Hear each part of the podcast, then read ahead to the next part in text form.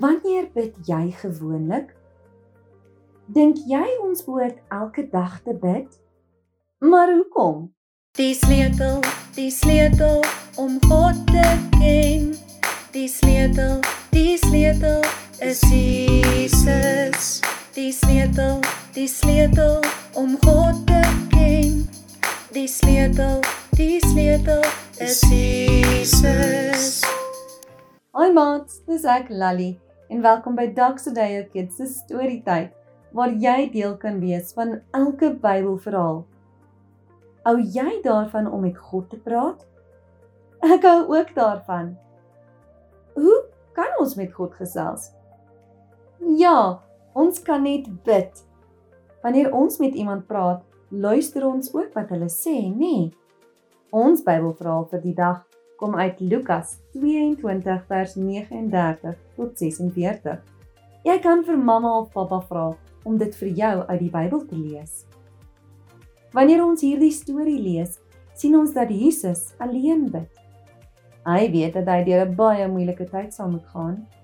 Hy bid vir God want hy het sy hulp nodig. God hoor Jesus bid en hy luister na Jesus.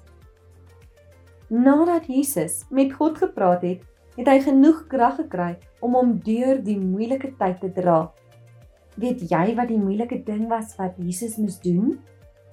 Ons sal in 'n volgende potgooi daaroor gesels.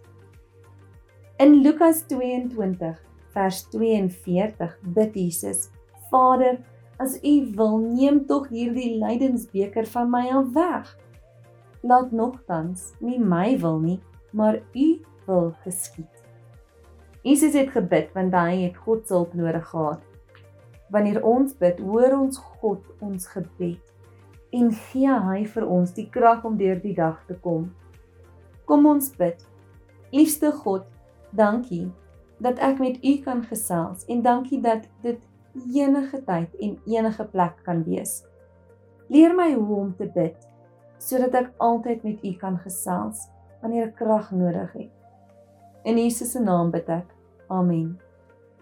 Het jy geweet daar is 'n tyd toe Jesus bang was? Dan kom luister na die volgende potgooi om uit te vind. En onthou, Jesus is die sleutel om met God te praat, want Jesus is lief vir jou. Jesus is lief vir my.